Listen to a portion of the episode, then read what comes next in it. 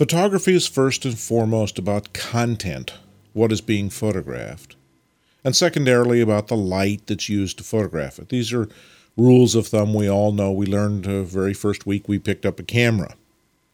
However, sometimes photography is also just about shape, about the way things look printed on the paper, the way tonalities interact with one another, the way lines intersect, it's about geometry.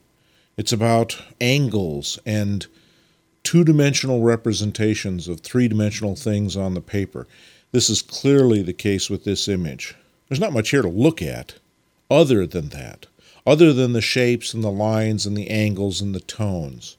And that's what appealed to me in this image. Not very deep, not very meaningful, not going to change the world.